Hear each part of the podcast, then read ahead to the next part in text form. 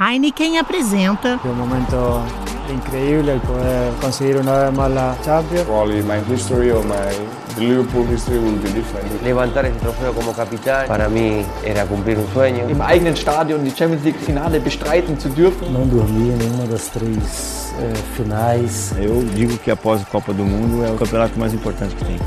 Correspondentes, campeões da Europa.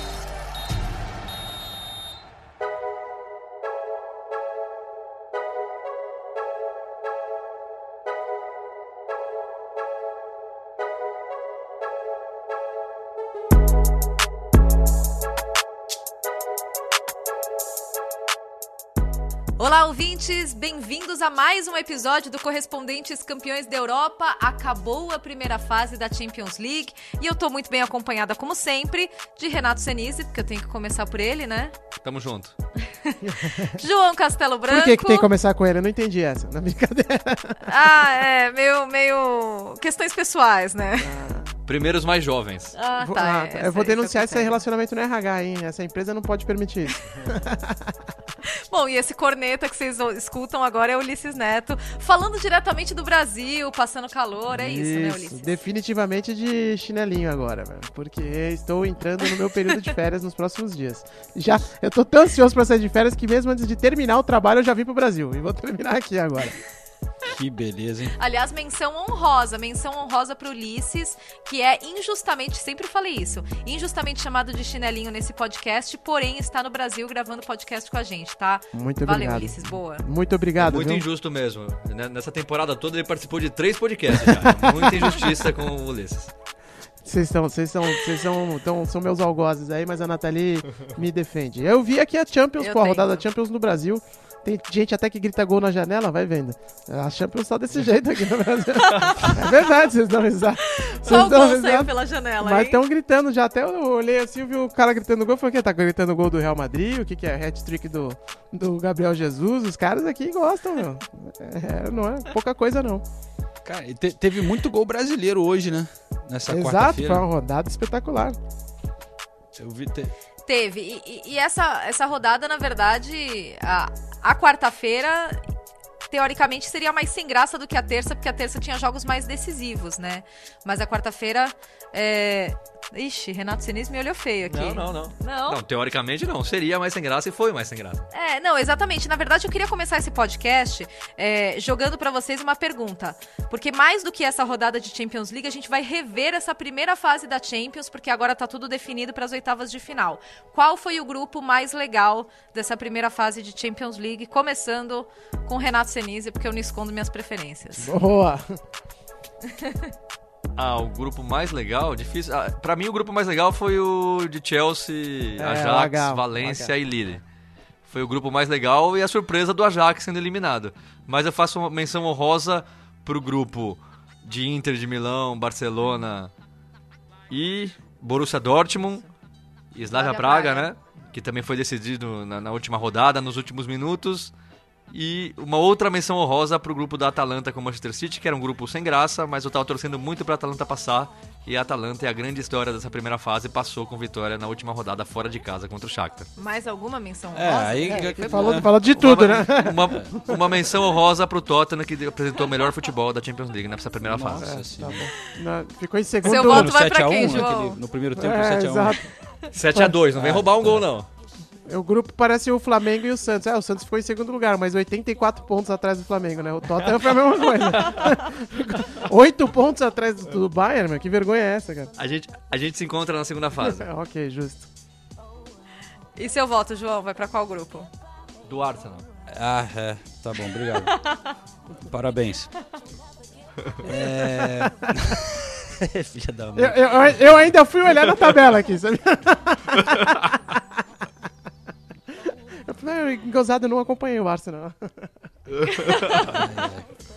Ah, ah, assim, eu acho que eu vou botar meu voto pro, pra história do Atalanta, vai. Que classificou hoje e, e realmente eu acho que foi a maior zebra, né? E é legal, eu acho que na Champions que a gente sempre tem emoções e tal, mas no fim, quando você olha a lista de quem classificou, acabam sempre, sendo sempre os mesmos, né? Os, os grandes, É. a galera com a grana e tal. Mais uma vez os quatro ingleses passaram e tal. Eu acho que muito legal a história de, de um clube como o Atalanta que perdeu os primeiros três jogos e aí conseguiu recuperar e, e você acompanhar a felicidade dos caras e tal e tudo o que significa. Eu vou votar nesse grupo do Manchester City então. Olha aí. Tá, então como esse podcast é é muito democrático, a gente tem três votos pro grupo H e só um voto pro grupo. E uma menção honrosa, né? Que não conta. Pro grupo C, então a gente começa com o grupo H, tá? Desculpa, João. Mas, mas, mas, mas o Ulisses não votou ainda, nem Não, o votou. Ulisses votou no grupo Não, H. H, o meu grupo Não? é o H também, mas eu, eu só queria, eu, eu queria fazer uma menção honrosa também, já que o Senise teve direito de fazer oito menções honrosas. eu gostei muito do grupo A, que não foi disputado nem nada, foi tranquilo, mas o Paris Saint-Germain, num grupo com o Real Madrid, se impôs tranquilamente. E eu gostaria de ver o Paris Saint-Germain chegando numa, numa final, numa semifinal, alguma coisa assim, pra não ser também tanto dinheiro desperdiçado, entendeu? Então eu acho que essa, Coitadinhos.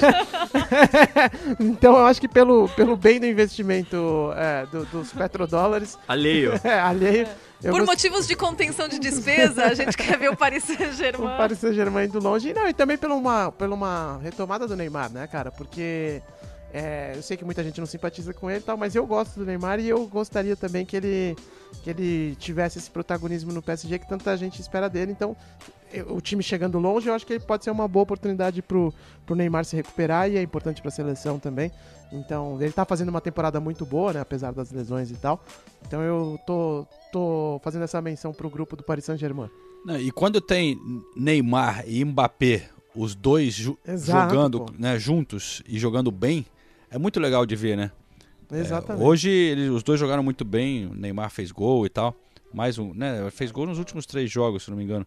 Mas é. Pô, realmente é muito legal ver esses dois jogando assim. Ok, então eu vou organizar esse meio de campo, voltar pro grupo Sim, H, pode Vamos ser? Vamos lá? Ok, vamos começar com o grupo H, que foi emocionante até o fim, né? E teve a maior surpresa dessa primeira fase de Champions League. João, levanta a mão. Eu gosto dessa ordem, tem que te levantar a mão pra, pra falar. Muito bem, pode falar, É. Eu quero João. saber, a parte mais Ah. emocionante do grupo e a maior surpresa Aham. foi você encontrar o Matthew McCullough. Oh, Ô, eu ia pra chegar você, nessa pra história, você, gente. pra você. Não, pra mim, ó, amor. Ih, malandro. Olha lá, olha lá. Por isso que já ela começou, começou o programa cheio de, gra... cheio de graça. É meu preferido, eu não escondo. Vou começar por ele, porque a patada tava vindo, né, velho? Alguém, Vai. alguém, alguém Vai, sabe né? pronunciar o nome do cara pra começar?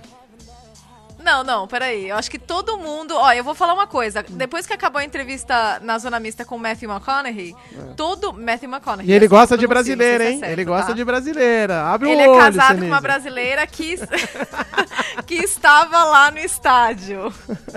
Ela, ela vê o som toda semana. Se eu tivesse ciúme de homem bonito, eu, eu teria ciúme do som. Não? Quem, quem, é, o- quem é o Matthew McConaughey perto do som? Não, não existe isso.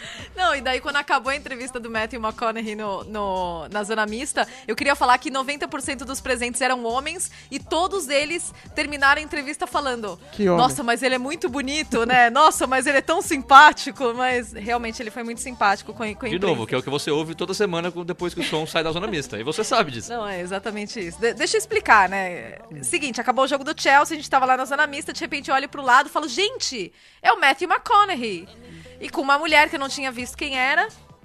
Aí ele volta pra dar uma entrevista na zona mista. Ele foi muito simpático. Ele, inclusive, é dono de um, de um time de futebol lá nos Estados Unidos, Ah, no sabia. Texas. É, pois é, muito legal.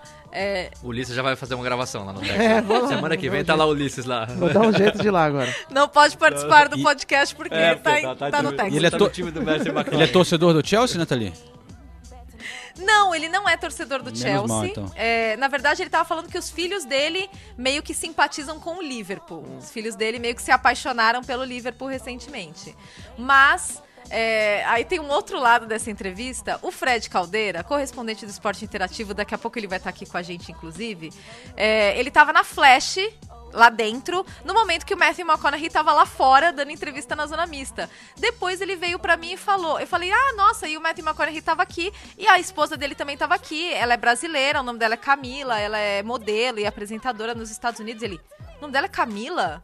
Eu falei: "Sim, é Camila". Ele: "Putz, eu converse, bati mó papo com ela, não sabia que era esposa do Não. Matthew McConaughey".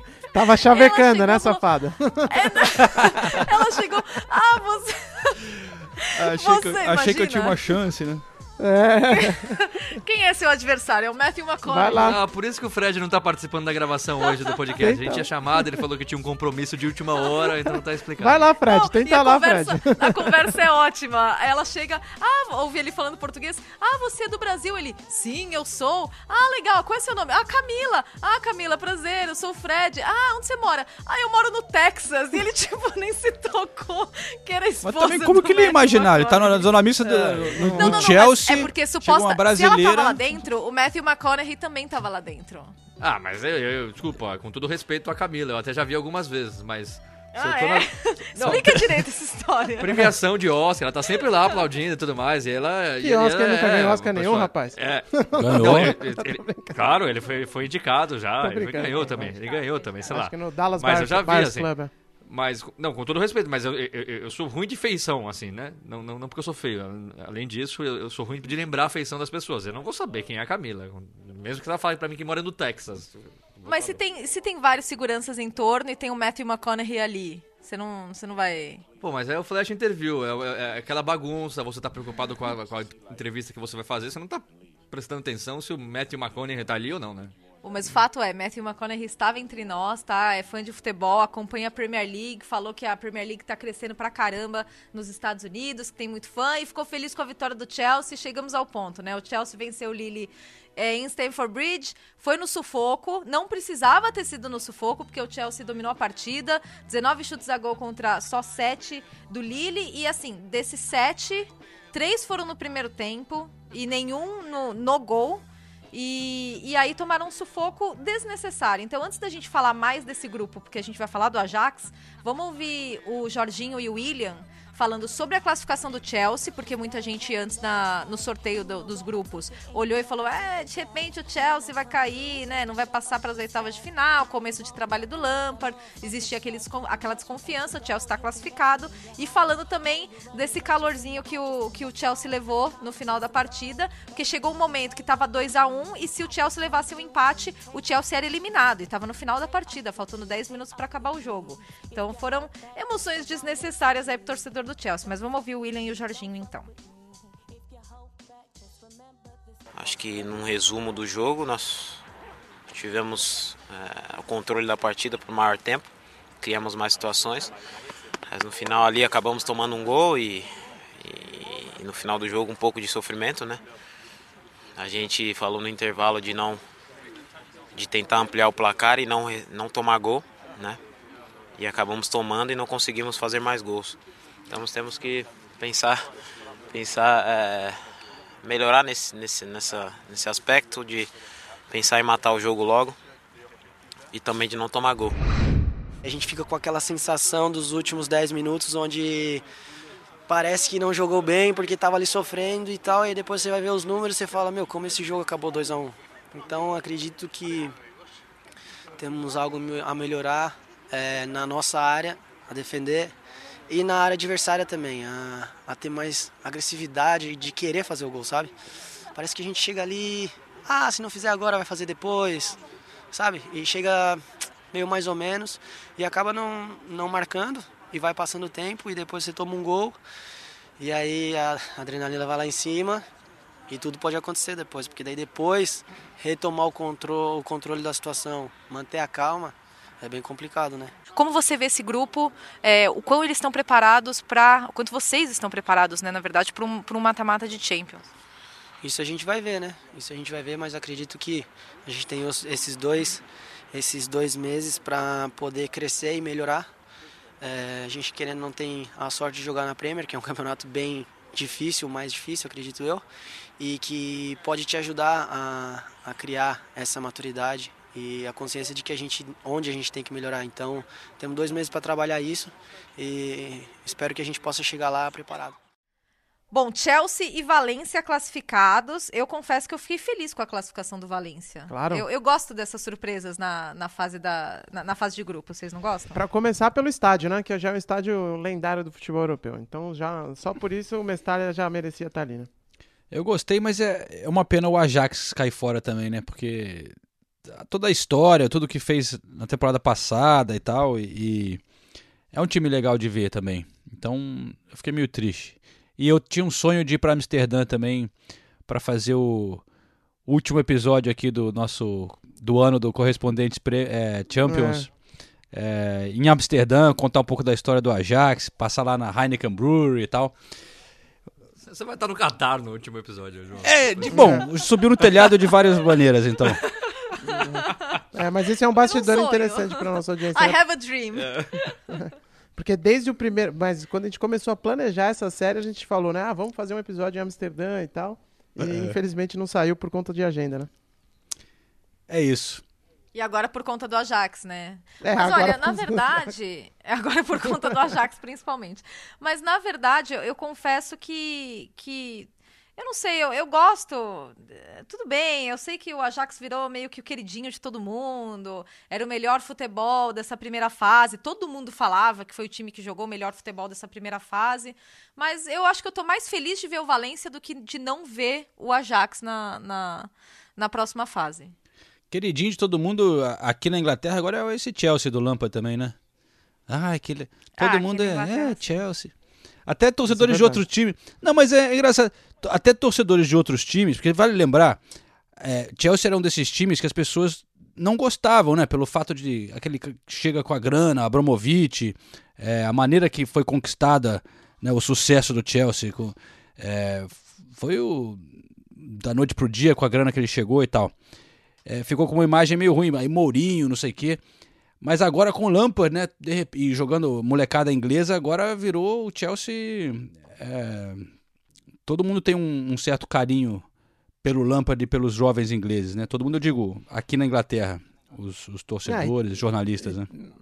E também porque, eu acho que principalmente porque é um ídolo do futebol inglês, né? E É isso, se tor- transformando um, um jogo, um técnico inglês, que é também algo que eles valorizam aqui, porque é- tem uma certa escassez, né?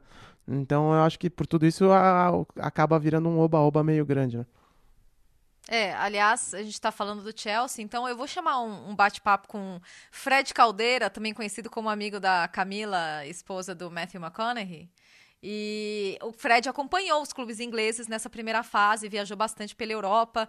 Então eu, eu conversei com ele meio que como um balanço. A gente tem quatro clubes ingleses classificados para a fase de de mata-mata de novo. Então vamos ouvir Fred Caldeira falando dos ingleses aqui na Champions. Sala de imprensa de Stamford Bridge, de onde seremos é, expulsos em breve, né? Você sabe, eu tô sentindo isso, né? Sim, sim. É, as pessoas estão olhando pra gente de maneira quase ameaçadora. É, essa voz inconfundível é de Fred Caldeira, correspondente do esporte interativo. Esse ser humano que a gente tem que aguentar aqui pela Inglaterra, principalmente pelo norte. É, mas como a gente não tinha ninguém para conversar, né? Sim, sim. E hoje foi eu que desci, né? É verdade. E, e- e trouxe a chuva, o mau tempo, o mau humor, a tristeza. Obrigada por isso, inclusive. É, é tudo que cerca a vida naturalmente, Nathalie. Isso. Não, jogando o podcast lá no alto. Então, vamos lá, nessa energia, vamos falar de Champions League. Opa! Não, porque o Fred, ele acompanha os clubes ingleses na Champions League, ele acompanhou muitos clubes ingleses nessa primeira fase. Então eu queria que você desse um panorama, Fred. Que, assim, primeiro, qual o clube que mais te surpreendeu aqui da Inglaterra? Positivamente e negativamente. Qual você esperava mais e qual você acha que foi um, um destaque positivo? Tá, eu vou tentar fazer um recorte da Champions, né? É muito difícil a gente sim. conseguir separar, né? É. Porque se você olha pra temporada inteira, enfim, a gente acompanha de pertinho também a Premier, acaba uma coisa entrando na outra, né? Mas é, eu começo citando esse Chelsea que a gente acabou de ver aqui, Nathalie, é, é porque acho que, como tudo na vida, expectativa e realidade, né? A expectativa que se criava sobre esse Chelsea, e, e principalmente depois que saiu o sorteio, do lado de um Ajax, o queridinho da Europa, Valência, uma equipe que, até toda aquela confusão da missão do Marcelino, enfim, era uma Sim. equipe bastante ameaçadora. Acabou se tornando mesmo sem, né? O Aham. antigo treinador, mas enfim. é, é, é, era um grupo difícil e o Chelsea consegue uma classificação que, por mais que não tenha pô, partidas brilhantes e papapá, é, é muito eficiente e consegue é, terminar a primeira fase da Liga dos Campeões à frente do Ajax. Sim. Então, então acho que me surpreende esse Chelsea que eu acharia natural cair num grupo difícil como esse, com um grupo tão jovem, Uhum. é, um elenco tão jovem e com e com um treinador inexperiente ainda, né? Olhando para o Manchester City, é, mais uma vez pegando baba em termos de sorteio, não fez mais do que obrigação. É, Liverpool me surpreendeu negativamente, porque por, por mais que o Napoli tenha méritos, não é a mesma equipe do ano passado. E o Liverpool é mais forte hoje do que a equipe que jogou a fase de grupos na temporada passada.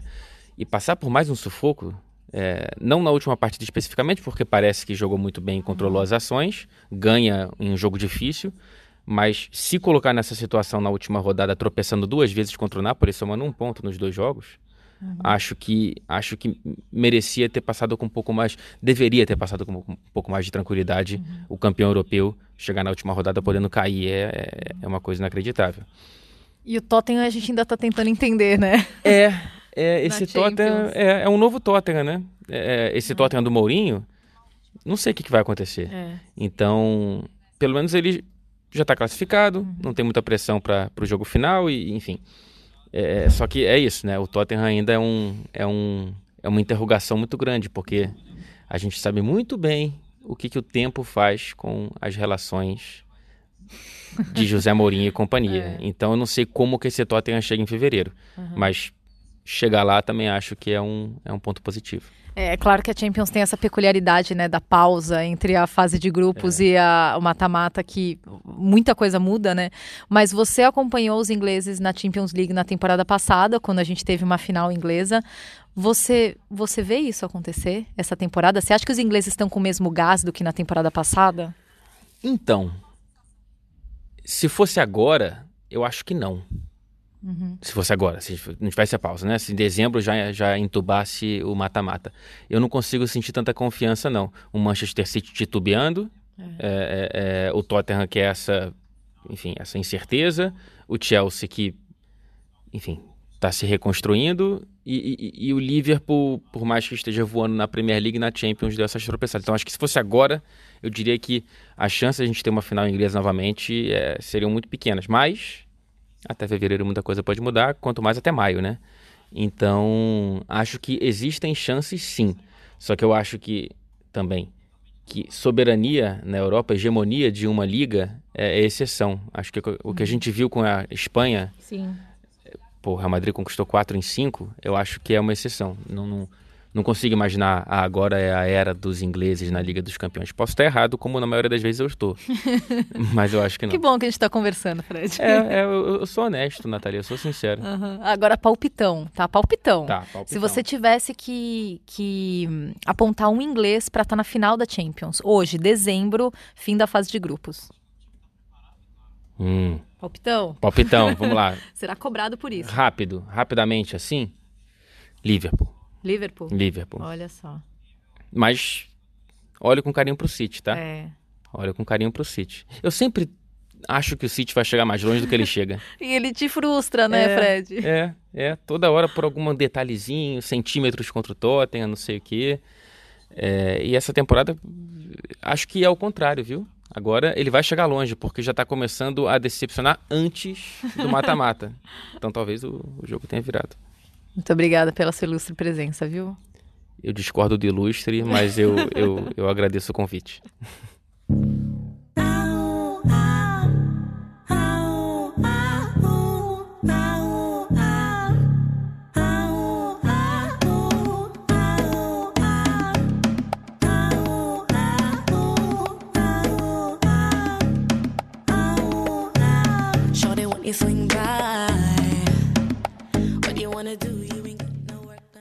vou replicar então a pergunta que eu fiz pro Fred pra vocês. Vocês, se vocês tivessem, vocês veem algum time inglês com fôlego pra ir pra final hoje, tá? Porque a Champions League tem essa peculiaridade, né? Dois meses de pausa, em fevereiro tudo pode estar diferente. Mas hoje, olhando os quatro ingleses que classificaram, no ano passado a gente teve uma final, nesse ano, né? Na verdade, na temporada passada a gente teve uma final inglesa. Vocês acham, vendo esses quatro ingleses, é, vocês acham que algum deles pode chegar na final? Ah, se, se fosse hoje, eu botaria meu dinheiro no Liverpool. Só no dos quatro Liverpool. ingleses. Mas, mas levando em conta o calendário e a realidade da Champions, eu talvez trocaria pelo Manchester City, cara. Pelo fato de ter esse tempo deles darem uma recuperada, investir na, na próxima janela, recuperar alguns jogadores que estão contundidos. E É, isso o Laporte provavelmente volte em fevereiro, que é, é quando acontece as oitavas. Eu não tem como não falar do Liverpool, né? O que o Liverpool tá fazendo e o Klopp, como treinador do Liverpool, ainda não perdeu nenhum mata-mata em competições europeias. Chegou em três finais, disputou né? Europa, é, disputou a Europa League, ganhou os três mata-mata, perdeu no jogo único, que é a final. Champions League, a primeira que disputou, ganhou os três mata-mata, perdeu no jogo único, que é a final. A segunda Champions que disputou, ganhou os três mata-mata e ganhou a final. Então, como é que você não vai falar do Liverpool, que pra mim é o time mais forte nesse momento na Europa? Só que o City tem muita água pra rolar, o City vai recuperar os jogadores machucados. O fato do City tá praticamente fora da briga pelo título, né? Já que o Liverpool disparou, também pode ajudar o, City na Champions League. Eu, eu não descarto o City também não, mas tá na cara que, na verdade, quem vai ser campeão é o Tottenham. Tá. Não, eu, eu acho que, assim, é, levando em consideração os, os atletas contundidos que vão voltar, e, e, assim, tem um outro fator, eu já, já conversei com alguns é, jogadores do City também, e tem um discurso meio incomum, que é de- dos jogadores mais velhos, que é falta uma Champions, a gente quer uma Champions, a gente quer muito uma Champions, e há quatro temporadas a gente tá ouvindo, não, porque o City não tá pronto, porque o City não tá maduro, porque o City não sei o quê. Então, de repente... De repente, essa. Com, com a Premier League mais distante, de repente, essa pode ser a, a temporada do Manchester City. Aqui realmente. Aí a gente volta à discussão da Champions League, quanto pesa a camisa, essas coisas nos confrontos grandes. Renato Senise eh, sempre fala que o City leva a sorte nos sorteios. Aliás, você já escolheu, né, quem o City vai pegar na próxima fase? O City, o City vai pegar o Lyon na próxima fase. Não, não, o City vai pegar a Atalanta na próxima fase. E o Tottenham Não, não vai pegar pode. ou a Tá no- Juventus ou o é Bayern do de mesmo grupo. No mesmo grupo não pode, é. Não, não cai- Ah, não. É, no- o- o- não, é isso que a gente tinha falado. O City vai pegar o Lyon e o Tottenham vai pegar, vai pegar a Juventus. É isso. É, aliás, falando do grupo do Manchester City, oh, que história legal da Atalanta, né? Que legal ver a Atalanta classificando para a próxima fase. Teve um começo difícil. Na, aliás, o, o grupo foi bem apertado, né? O Manchester City terminou disparado em primeiro com 14 pontos, a Atalanta em segundo com 7 pontos, ganhando a última partida fora de casa. O Shakhtar terminou com 6 pontos na terceira colocação e o Dinamo Zagreb é, na quarta colocação com 5 pontos, né? Mas muito legal ver histórias como a da Atalanta, né? E a Atalanta jogou essa última rodada cheia de desfalques. E a Atalanta, como o João já falou, perdeu as três primeiras partidas. E a Atalanta não pôde jogar em casa porque o estádio em Bergamo não atende os- aos requisitos da, da UEFA. Então, é realmente, pra mim, a história mais legal. Desde o começo eu falava, eu gostaria muito de ver essa Atalanta. A Atalanta que disputa a Champions pela primeira vez, né? É um time sem tanto investimento. Bergamo, pra quem não conhece, precisa conhecer que é uma cidade espetacular. Então, eu sempre torci pra essa Atalanta e foi legal ver o que aconteceu. O milagre da Atalanta na última rodada. Anotei aqui Aliás- a dica porque eu nunca fui a Bergamo, então tá anotado Tem essa o- dica. cê- é, quando você pega aqueles voos baratos, tem a Ryanair, que é a Ah. mais a pior de todas, né? É isso Ah, que- é- Não, eu gosto da Ryanair. que é isso, Natália? É, pre- É a que menos atrasa. eu prefiro, eu prefiro de ônibus, honestamente É, falando. eu também. Eu preferi a pé. preferi a, pé A vantagem é que ela vai para alguns lugares que ninguém vai, né? Uns aeroportos pequenos assim e tal. Então às vezes, às vezes é mais, é mais, é, às vezes vale a pena. É, mas quando você vai comprar para ir para Milão, é, na verdade a Ryanair vai para Bergamo. Ela Nossa. vende como Milão, mas você, você vai para Bergamo e de lá você pega um busão. Mas então, só para localizar, a, a Bergamo fica perto, né, de, de Milão. Fica, sei lá, Norte, Ó, tá norte vendo? da Itália. Copo, copo meio cheio. Vocês estão falando mal aí da Ryanair. Então, já- Te bota numa cidade legal, que é Bergamo. Ah, é legal, mas se você, tá curte a querendo ir pra cidade, outra, né? Você pagou pra ir pra. Tudo bem, mas. Eu- eu- vamos pra São Paulo, aí o, o Ryanair te leva pra Desce em Campinas. Santos. É. Desce em Campinas. Acontece aqui também, viu? Putz, é verdade, acontece mesmo. É. Ah, falando em Milão, aliás, escala em Milão, bora, porque a Inter de Milão Que pena, hein? perdeu um jogo. Não, perdeu um jogo, é injustificável o que aconteceu. É, com a Inter de Milão nessa última partida contra o Barcelona. De verdade. O Barcelona poupando vários jogadores. A Inter de Milão só dependia dela mesma. E, e conseguiu. Tem um grupo, tem um grupo bom, tem um treinador bom. É, é isso mesmo. eu fiquei. Oh, eu fiquei louca. Não, a sorte é que passou o Borussia Dortmund, que é um, é um clube que eu acho que todo mundo simpatiza um pouco, né? Mas, mas eu tava esperando mais da Inter de Milão, com certeza. Porque o Conte vem fazendo um bom trabalho, é líder do campeonato italiano. Eu, eu- Lukaku jogando bem, os atacantes jogando bem, né? Os atacantes da Inter de Milão bem. E, e nesse jogo não rolou. Europa League? Europa League, vai pra Europa League. E foi engraçado, até o Luke Shaw fez um, um tweet. O, o Lukaku postou uma foto no Twitter, num dia X aí, falando é, Champions League, e uma foto dele. Aí o Lukaku, o, o Luke Shaw ontem, depois da eliminação, retweetou esse tweet do Lukaku e falou Welcome back, e, um- e uma piscadinha assim, que voltou pra Europa League, que é onde o United também tá. Mas assim, é, é, é o peso de disputar uma Champions League. É, é, que a gente sempre fala, Champions League é diferente. Não adianta a temporada, o- o- a Inter tá com um time bom nessa temporada, mas faz muito tempo que a Inter não incomoda ninguém na Champions League. É difícil você voltar a ser um time de peso na Europa. E assim, o Barcelona, querendo ou não, mesmo poupando os jogadores, o Barcelona voltou a viver uma fase muito boa, né? Não- Eu sabia que não ia ser fácil, eu também achava que podia ter passado. Mas é, é difícil para um time re- retomar essa. Para o time voltar a ser grande assim na Europa, demora. demora. Ah, mas era não uma tenha um vitória ali, né, cara? Jogando em casa contra o Barcelona Reserva. Também acho que deu. é, foi, foi bem estranho. Ah, eu acho que é, é- é normal. Ou você tem inve- investimento num Paris Saint-Germain da vida, ou, ou você sofre um pouquinho para retomar esse caminho E, dentro da e Europa. os caras tiveram num fundo do poço lá também, né? A gente não pode esquecer que Fundo do é, poço foi total, é. horrível o que É. aconteceu com a Inter de Milão. Então, E, e, e- e convenhamos, a gente tá falando do Lukaku, o Lukaku é muito bom atacante, mas é o Lukaku, assim, não é um cara que... A Inter de Milão não tá com um time fenomenal, tá fazendo mais do que se esperava da Inter na temporada. É líder do campeonato italiano, no começo da temporada ninguém falaria que a Inter, né, a essa altura, estaria na frente da Juventus, Não, então... ok, mas a, a história do grupo, a forma como ela se desenvolveu, a gente tá vendo o Barcelona passar em primeiro, mas o Bar- Barcelona passou longe de nadar de braçada nessa fase de grupos, né? Barcelona tem mais pontos do que boas atuações. Barcelona passou com 14 pontos, é, 4 vitórias e 2 empates. Patinou um monte nessa primeira fase da Champions. E eu acho que então foi muito mais bobeira dos, dos outros é, times da- do grupo, do Borussia, da, da Inter de Milão principalmente. É, porque não. Assim, é que o Barcelona também teve um pouco de sorte em algumas partidas. é, mas mas eu, eu, eu lamentei muito. Eu queria ver a Inter de Milão na, na- no mata-mata. O problema da Inter de Milão foi ter empatado a primeira partida em casa contra o Slavia Praga. É, Ali já começa tudo errado. Aí é, é o que aconteceu com o Chelsea, que perdeu pro Valência em casa, mas o Chelsea sofreu e conseguiu. É difícil, de novo, um time que não tá, não- não é mais um time tão importante na Europa assim em termos de resultados. Inter de Milão sempre vai ser importante na Europa, mas em termos de resultado não apresenta resultados mais na Europa.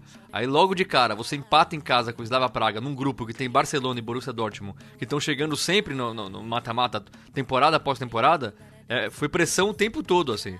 Concordo que daria- teria dado para teria poderia ter passado, mas não, não acho uma falha assim tão grande.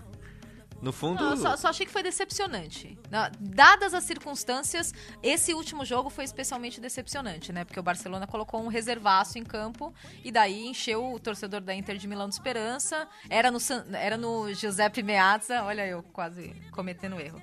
Era no Giuseppe Meazza, era em casa, tinha tudo pra dar certo e, e não deu. Aliás, falando em tinha tudo pra dar certo e em time italiano, o Napoli goleou o Genk na última fase, mas assim, vivendo o caos, né? Tá, na, tá nas oitavas de final e o que será do Napoli, né? Porque demite o Ancelotti no meio de uma crise política acima de tudo, né? Porque é, os desentendimentos entre jogadores, treinador e, e diretoria é, rolando, comendo solto e o Napoli agora contrata o Gattuso. O que foi bem surpreendente, né? Porque o Gattuso ainda não teve muito sucesso como treinador, né? Em, em termos de resultado, em termos de trabalho, de você olhar, não, Gattuso realmente fez um bom trabalho. E, mas Napoli passou com um ponto a menos do que o Liverpool só, que é um bom time, né? O Napoli é um bom time. E daí o grupo E passou o Liverpool com 13 pontos e o Napoli com 12. É, eu não, eu não acompanho muito o futebol italiano, pra ser honesto, mas eu lembro que eu fui lá na, na- no Milan quando ele tava lá, e fui até gravar com o Didi Donnarumma, E, e a, a conversa que eu ouvi era que, tipo, não era muito legal essa, o, tra- o trabalho dele lá. Aí ele ficou, acho que duas temporadas, se não me engano, né? Uma temporada como treinador do Milan. Também foi. Vamos ver agora o que, que ele consegue fazer aí, né? No, no, no Napoli.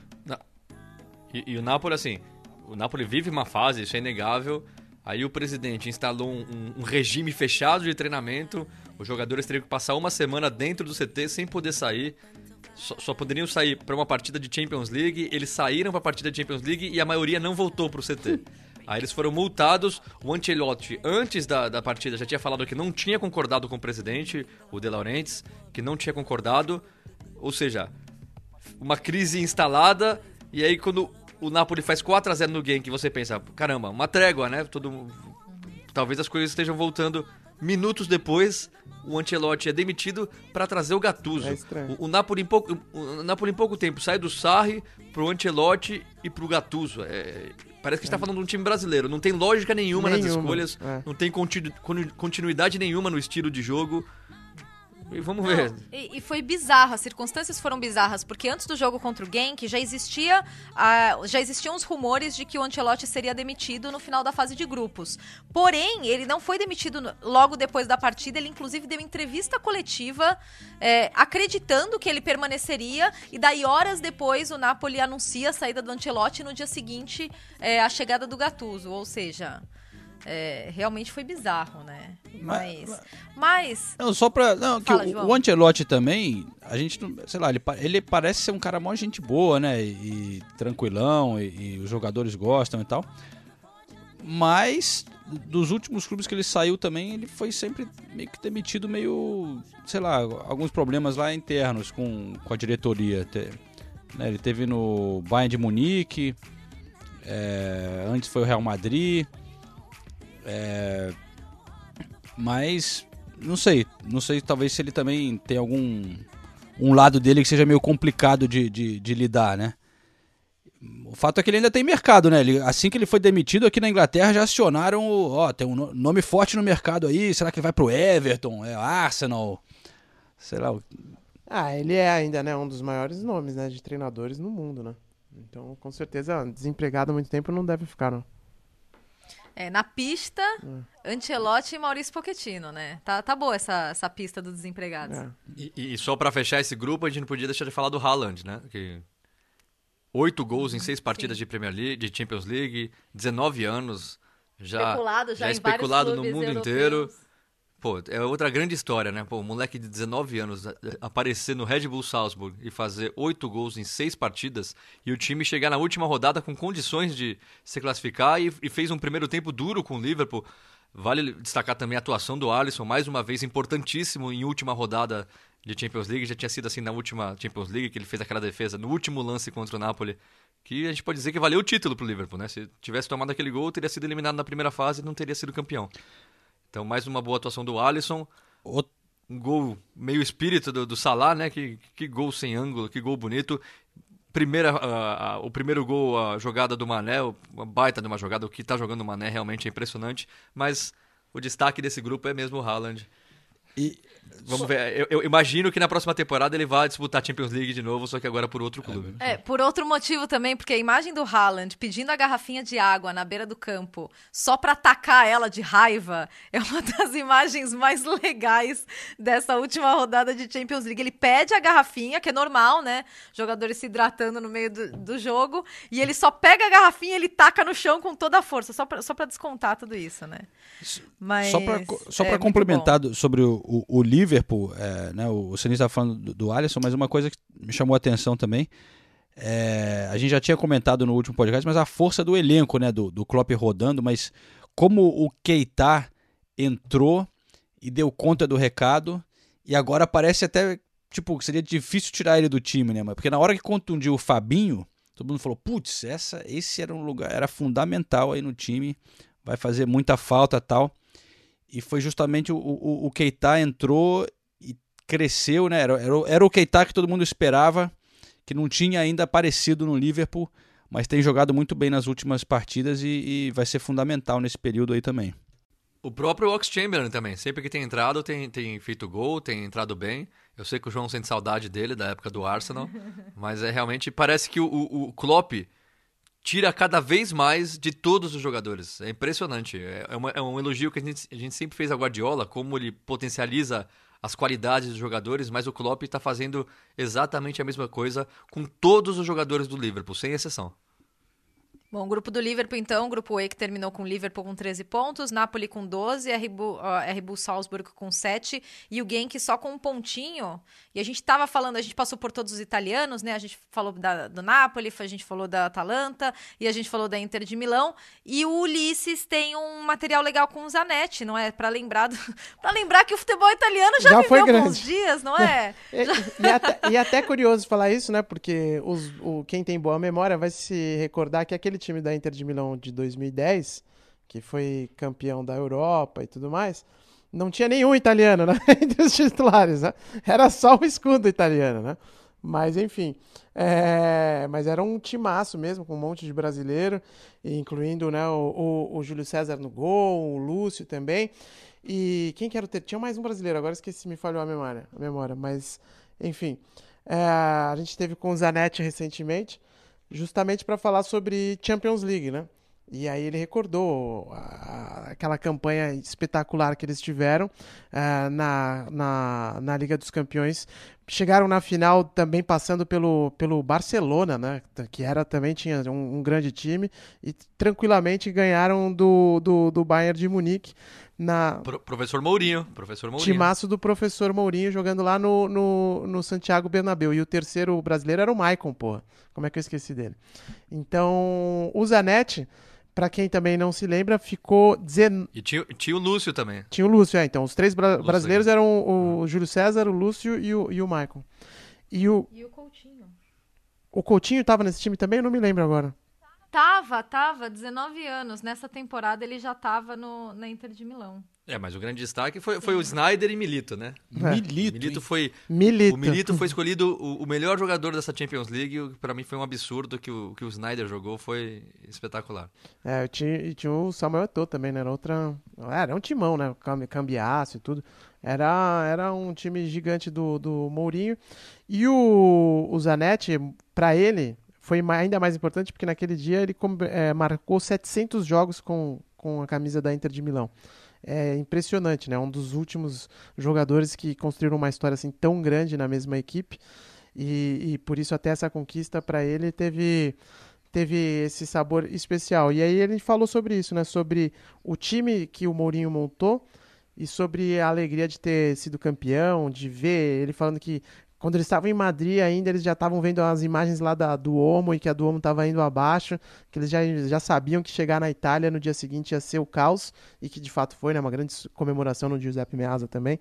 Então vamos ouvir o, o, o argentino lenda da Inter de Milão, que continua no clube também, agora com cargo de direção e tal, mas é, um dos principais jogadores da história do, do, da Inter de Milão, falando sobre essa grande decisão de 2010. Ese equipo demostró gran compromiso, gran personalidad. Sabía que se encontraba con una oportunidad única de, ganar la Champions y la verdad que estábamos todos eh, compenetrados en poder lograr ese objetivo. Un equipo formado por grandes jugadores, pero prima- primero de grandes jugadores, grandes personas, de un gran valor humano y creo que Dopo se veía reflejado en la cancha. Un sueño, era cumplir un sueño, más que nada eh, en lo personal creo que fue el mejor momento futbolístico, porque ese partido yo cumplía 700 partidos con el Inter, eh, levantar ese trofeo como capitán y quedar en la historia importante a nivel mundial de este club, para mí eh, era cumplir un sueño por toda mi carrera que, que llevaba en esta institución y sobre todo por, por cuánto el hincha esperaba este momento. Así que hacer feliz a toda esa gente eh, para mí fue algo muy emocionante. El festejo fue enorme. Ya cuando estábamos en Madrid, que nos hacían las, entrevistas, veíamos el Duomo repleto. Cuando llegamos acá a Milán a las 6 de la mañana, San Siro repleto esperándonos con la copa, eh, es algo que te queda en el corazón y que va a ser inolvidable.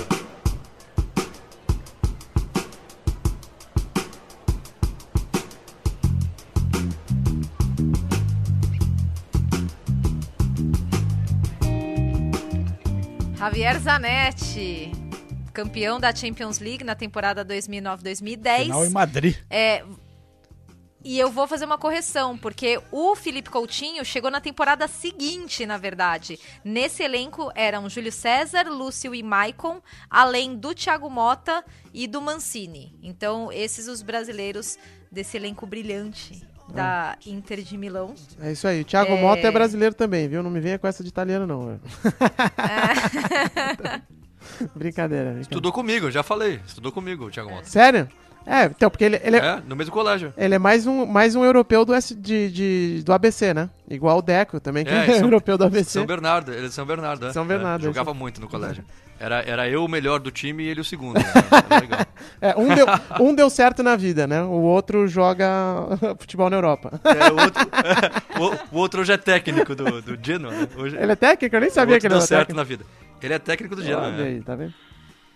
Ah, e falando em times brilhantes, voltando para essa fase da Champions League, para essa temporada da Champions League, o único, o único time com 100% de aproveitamento na primeira fase, Bayern de Munique. Seis jogos, seis vitórias. Roubado. Isso, é, realmente, foi bem roubado. É, 24 gols marcados nesses seis jogos. Sete deles em cima do Tottenham, né? Teve essa, teve essa goleada que, que ajudou bastante os números do Bayern de Munique. 10 em cima do Tottenham, se você juntar os dois É jogos. verdade, é verdade. Juntando os dois jogos, realmente. Então, o Bayern de Munique passou em primeiro com sobras. Engraçado, né? Porque na, na Bundesliga o, o Bayern tá, tá sofrendo um pouco. É sétimo colocado. Mas também tinha, tinha um grupo o- o com de Tottenham, Olympiacos. Só baba, né? Pô. Estrela Vermelha. Mas E o Coutinho marcou gol também, né? Co- Coutinho marcou, mas ele não tem jogado muito não, cara. Ele não é sempre titular. Coutinho tá... É. A gente Mas achou saiu como que... titular. Nesse, contra, o- contra o Tottenham foi titular, né? Na- nas duas partidas. Na Foi. primeira não marcou, nessa Não, mas segunda assim, no geral. Com- É, Não, não, tá- não tem jogado muito bem mesmo. Ele começou... Teve algumas partidas boas no começo, né? Mas aí caiu de produção. E tá sendo questionado já. Mas será que o, o Bayern. Minha, minha dúvida com o Bayern de Munique é: com um desempenho mais ou menos na Bundesliga, o Bayern de Munique é sétimo, tá sete pontos atrás do Borussia Mönchengladbach.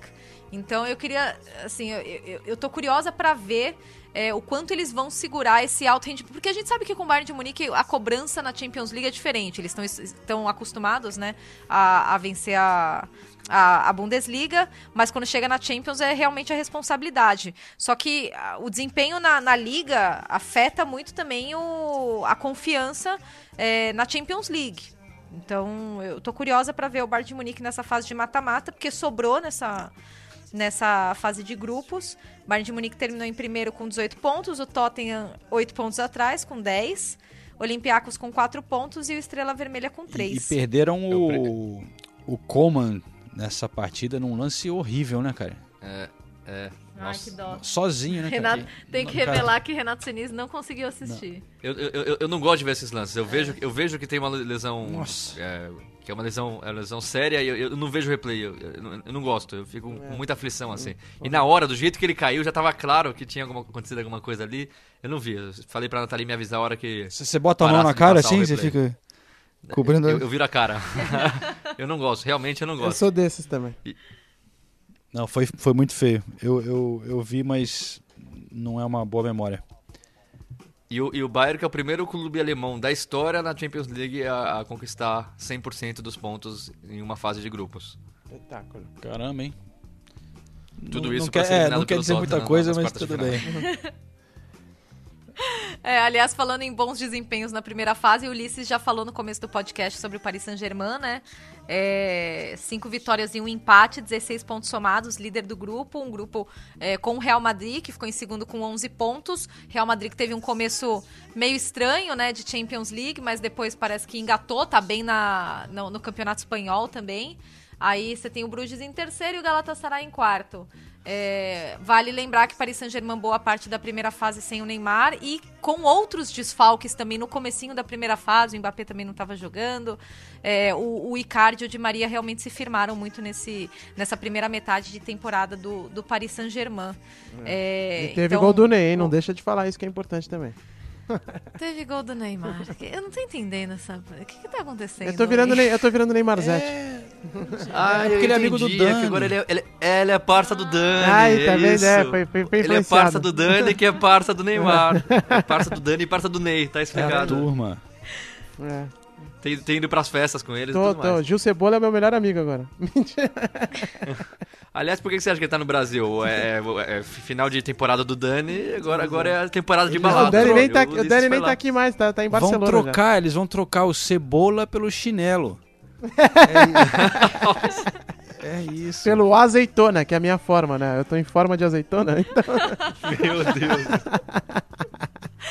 Bom, depois de todas essas brilhantes colocações, só me resta arredondar a participação dos espanhóis na fase de grupos com o Atlético de Madrid, que conseguiu classificar na última fase, na última, último- na última partida. O Atlético de Madrid venceu o Lokomotiv Moscou, gol do menino João Félix e, e um belo gol do Felipe, zagueiro brasileiro. Atlético de Madrid passa em segundo com 10 pontos sofreu mais do que eu particularmente imaginava nessa primeira fase. Tudo bem que é um, é, é um ano um pouco de transição do Atlético de Madrid, algumas mudanças no elenco importantes. Também a Juventus passou em primeira com 16 pontos, e daí o Bayern Leverkusen ficou pelo caminho com 6 e o Lokomotiv Moscou com 3. Então, vamos aproveitar e arredondar os espanhóis aqui é, no, no, nessa primeira fase e chamar o nosso habitué deste podcast, André Linares, que já é um de nós, é, falando sobre os espanhóis nessa primeira fase da Champions League. Manda aí, Linares. Olá a todos, chego aqui da Espanha que conseguiu classificar seus quatro representantes. Quem tinha a tarefa mais difícil, claro, era o Valência, porque jogava fora de casa contra o Ajax, e o time holandês, que foi semifinalista da última edição, só precisava empatar o jogo.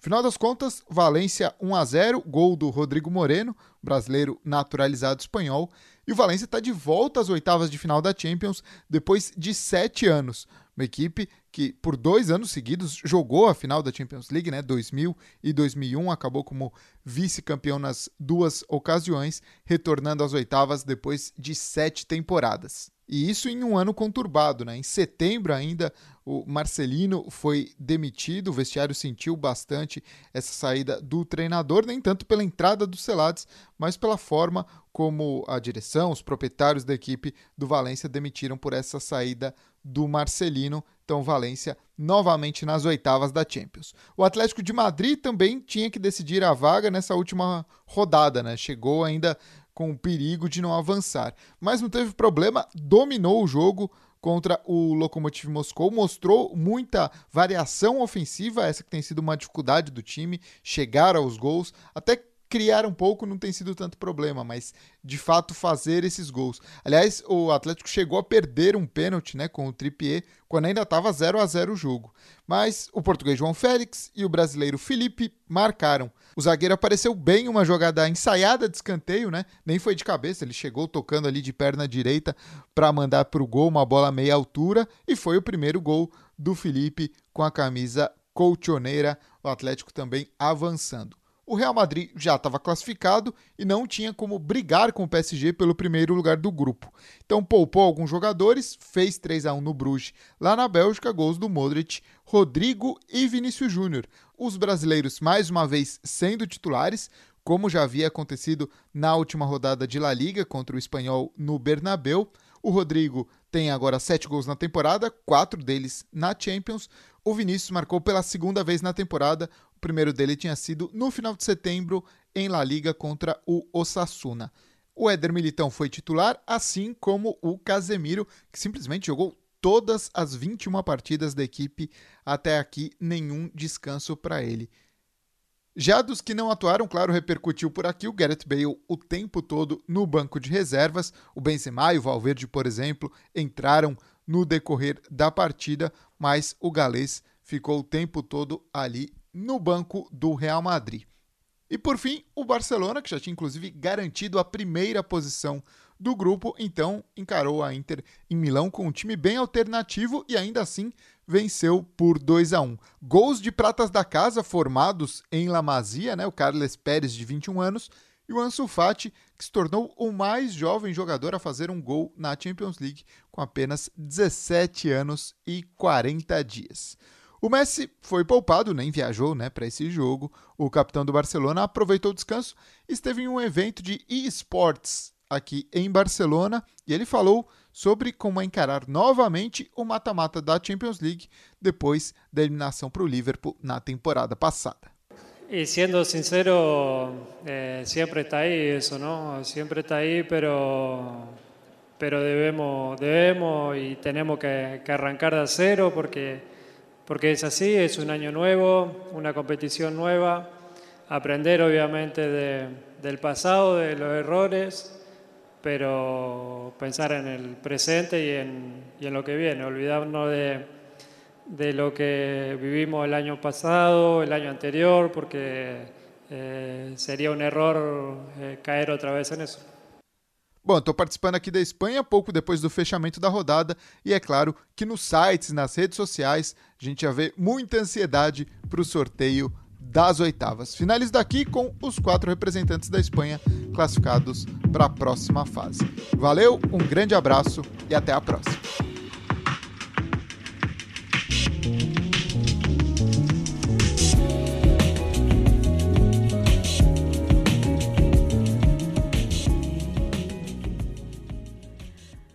Bom, tá aí André Linares falando dos times espanhóis, diretamente de Barcelona. Aliás, falando desse grupo D ainda, do Atlético de Madrid, é, a Juventus, todo, desde que o Cristiano Ronaldo chegou, né, desde a temporada passada, a gente fica falando, não, porque é a Juventus, porque na Champions League, a Juventus, não sei o quê. É, eu acho que essa primeira fase não passou muita confiança da Juventus, né? Mas vai que na fase de grupos a Juventus vai lá e. É porque não, não vi atuações da Juventus que realmente encantaram, né? Mas a gente sabe que fase de mata-mata na Champions League as coisas podem mudar bastante, né? Eu concordo com você, mas sejamos justos.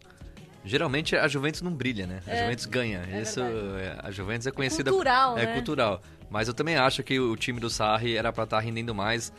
É, é, é uma- é um choque de filosofia muito, muito grande, realmente, né? Do, do Ancelotti, ó. Do Alegre pro, pro Sarri. A gente entende isso. Mas eu, no eu caso do Alegre que- não que- tinha que- filosofia nenhuma, é isso. Não, tinha filosofia. Era, uma- era, era roubar a bola o mais rápido possível. Se não conseguisse, era 11 homens atrás da linha de- da bola e, É. e tentar o contra-ataque. O Sarri é um estilo de jogo completamente diferente. O, o estilo do Sarri é mais alegre? Uh, Meu uh. Deus do céu. Como é que a sua filha falaria, hein, João? Qual seria. Qual seria É, não, fala, fala. Fala, Dead joke.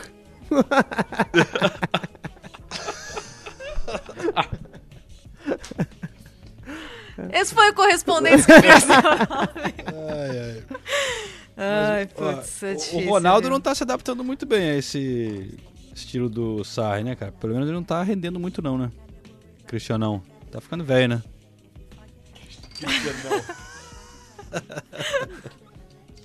Já tá tarde na Inglaterra. Tá ficando então tarde, já tá ficando tarde. aí. É, tá ficando tarde. Deixa eu arredondar já com o grupo Vai. G, o último grupo. Na verdade, hoje eu fiz uma participação no Futebol no Mundo e uma das cabeças pra falar do grupo G eu achei brilhante. Porque eles chamaram o grupo G de grupo da vida. porque tem o grupo da morte, né? Só com, com times fortes. E tem o grupo G, com RB Leipzig, Lyon, Benfica e Zenit. Porra, e o Benfica Então- conseguiu não passar, né? Impressionante, né? O Benfica conseguiu não passar. E a gente tem um convidado, né, João, pra falar do, do grupo do Benfica. Sim, temos, pô, o João Gonçalves, é, é, de- direto lá de Lisboa, é um ouvinte assíduo aqui do, do podcast. Ah, que legal. Muita gente boa, tá sempre compartilhando, recomendando pra galera lá em Portugal. E ele trabalha pra TV do Benfica. Então, Ó, massa, hein? pô, ninguém melhor pra, pra falar da situação lá do, do clube português. E o João participa aqui pela primeira vez do podcast e ele dá uma faz um, um resumo, né? Não só do, do Benfica, mas a situação dos times portugueses e, e- e as atrações de Portugal. Uma, uma visão legal vindo direto lá de Portugal. Então vamos abrir aqui o espaço para o João direto de Lisboa. Olá, bem-vindos a Lisboa. É um prazer estar a participar no podcast do Correspondentes. Além de grande fã, é uma inspiração para quem segue o vosso trabalho. Queria dar-vos os parabéns. E o propósito de estar a falar a partir de Lisboa é que estive a acompanhar toda a fase de grupos do Benfica no Estádio da Luz. Eu comento na Benfica TV todos os jogos e eh, nesta última noite estive eh, atento ao Benfica Zenit, que acabou por ditar eh, sortes diferentes eh, às duas equipas envolvidas, mas também acabou por influenciar o outro jogo eh, deste, deste grupo G do Benfica, que acabou por ser talvez dos grupos mais imprevisíveis até ao final da, da última rodada da Liga dos Campeões. Ora, havia muito interesse em saber como eh, o Zenit vinha encarar o jogo a Lisboa, logo na véspera, eh, não de propósito, o Zenit colocou um jogador brasileiro, Douglas Santos, a falar à imprensa. Ele foi muito simpático eh, com a imprensa portuguesa, nomeadamente também com a, com a Benfica TV e percebeu-se que da parte da, da equipa de São Petersburgo havia hum, alguma apre- apreensão antes do jogo. Isto porque o Zenit estava perante três cenários. Ou seguia em frente na Liga dos Campeões, ou eh, seguia para a Liga Europa, por confronto direto até em luta com o Benfica, ou poderia ficar fora da, da Europa. E imagine-se, os russos aterraram em Lisboa a contar eh, seguir em frente na, na Liga dos Campeões, e voltam para a Rússia fora das provas da UEFA em 2019-2020. Foi uma noite muito dura para os homens de Semac. Eh, O jogo do Benfica acabou por ser o melhor jogo que o Benfica fez esta temporada. Isto agora, do ponto de vista eh, dos portugueses, da imprensa portuguesa, dos adeptos do Benfica, há que dizer que foi uma Liga dos Campeões decepcionante. Havia muita expectativa para ver como Bruno Lage, depois de ganhar brilhantemente o Campeonato Nacional, eh, iria abordar a Liga dos Campeões. E a verdade é que há um sentimento de frustração, porque o grupo, apesar de muito equilibrado, não tem nenhuma equipa que, na teoria, seja muito superior hum, ao Benfica. O Benfica, pelo seu historial, campeão europeu duas vezes, eh, presente em finais europeias recentemente, espera-se sempre que consiga ir mais longe. Não foi o que aconteceu, o Benfica desde muito cedo hipo- hipotecou as suas hipóteses eh, na Liga dos Campeões, acabou por perder em casa logo na primeira jornada com o Leipzig, depois também perdeu eh, na Rússia eh, e em França, ganhou em casa ao Lyon e depois só na Alemanha que o Benfica deu assim uma imagem eh, mais perto do, do seu real potencial, mas acabou por deixar eh, a, a vitória fugir nos últimos minutos, depois de uma bela exibição. E agora havia o desafio de dar continuidade a essa boa exibição da Alemanha, também às boas exibições, entretanto, no Campeonato Português, eh, e garantir a continuidade na, na Europa. Foi isso que aconteceu. O Benfica precisava de ganhar 2-0, ganhou por 3-0. Eh, no outro jogo, entre Lyon e hum, Leipzig, o Leipzig esteve a vencer por 2-0, acabou empatado 2-2, um resultado que serviu hum, para franceses e alemães seguirem em frente na prova. E, e olhando até hum, do ponto de vista do, do plantel do Benfica, há dois brasileiros que neste momento estão a dar nas vistas, estão a evoluir. Falo do Carlos Vinícius, o homem da pose, que já bem conhecido quando faz um gol, faz a pose. Ele eh, teve até algumas brincadeiras no, no YouTube ah, à conta dessa, desse festejo. Ele está a aparecer muito bem, muito forte, muitos golos no, no campeonato, alguns também na Liga dos Campeões. Eh, esta noite não marcou, mas foi muito importante na movimentação do Benfica. E depois há Gabriel, um médio, eh, na posição 8, também a, a jogar bem, a dar nas vistas e a ser um, um- uma âncora da, daquele meio campo do Benfica. Um jogador forte fisicamente, taticamente também muito interessante eh, e tem feito uma, uma dupla absolutamente imprevisível com a Delta Arabe, que estava acabado para o futebol, mas que Bruno Lage, o treinador do Benfica, conseguiu recuperar muito a tempo. Eh, E então fica, fica essa boa imagem do Benfica. Do lado do Zenit, o Douglas Santos acaba por eh, ficar eh, diretamente ligado ao resultado, porque ele acaba expulso. Eh, Quando estava 1-0, ele faz uma grande penalidade, recebendo o segundo cartão amarelo e acabando expulso. A reação do treinador Sérgio, Sérgio também não foi a melhor, acabou por se equivocar ali na reconstrução da equipa. O Benfica tomou conta do jogo e ganhou com toda a naturalidade.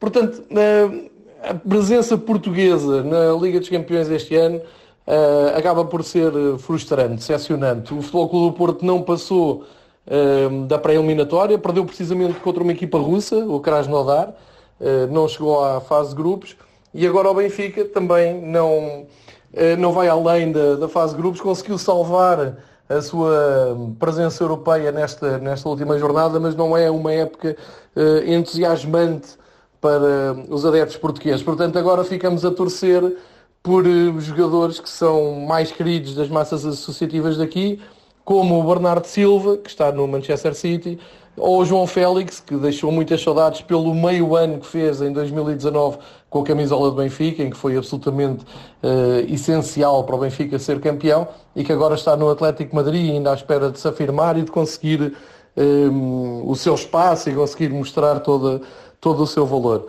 Portanto, de Lisboa, este ano despedimos da Liga dos Campeões, vamos continuar na Liga Europa. Aliás, a Liga Europa está forte, há aqui uma, um- uma luta muito particular diretamente com a Rússia naquilo que é o, o ranking da UEFA e que permite às equipas, aos países, aliás, pôr mais equipas nas provas da Europa. Portugal partiu ah, atrás da Rússia nesta temporada, mas agora está muito perto de ultrapassar e isso quer dizer que Portugal em breve pode voltar a colocar três equipas com acesso à Liga dos Campeões, o que é ótimo numa segunda divisão europeia, depois de os principais campeonatos, os principais clubes, colocarem facilmente eh, os principais emblemas de cada, de cada país. Portanto, para Portugal não está tudo perdido. Meus amigos, um grande abraço, um prazer participar no vosso podcast e saudades aqui de Lisboa.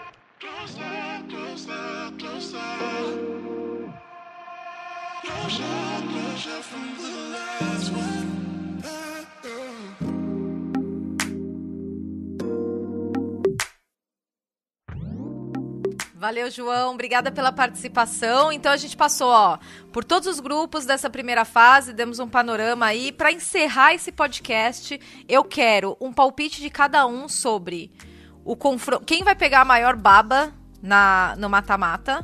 Porque o Senise já, já deu a palpite dele, né? Que vai ser City e Lyon, né? City Lyon. E, e, na verdade, eu tava lendo, eu, eu- eu acompanho bastante a imprensa espanhola, né?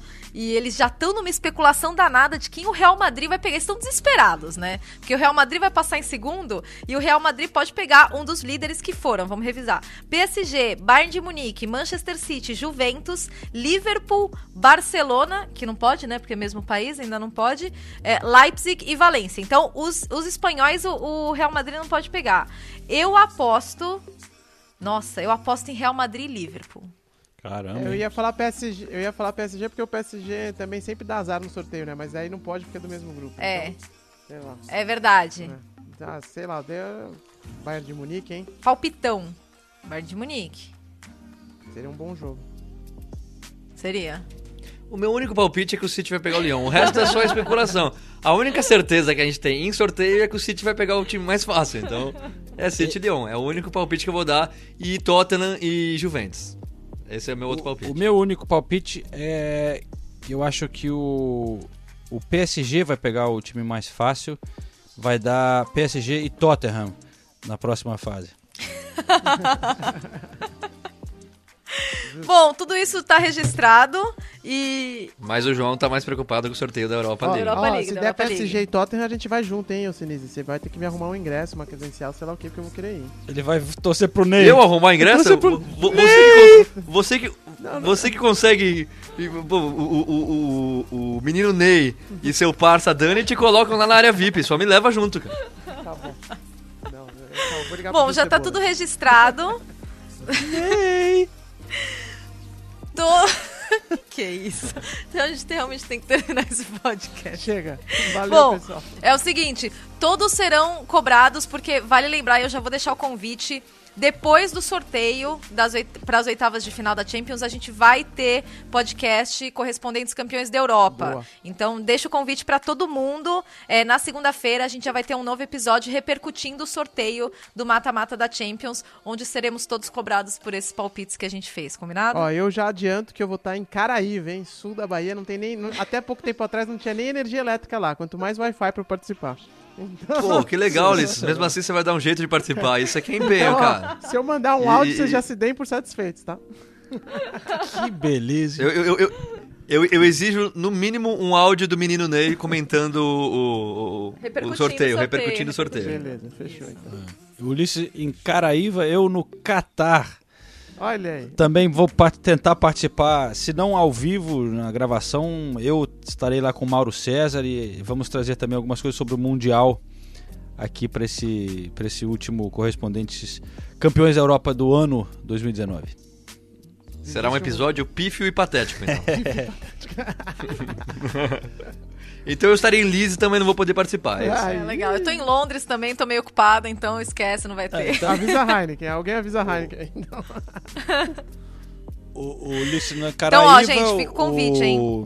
Eu no Catar, o Senise no pub lá de Camden Town e a Nathalie aonde?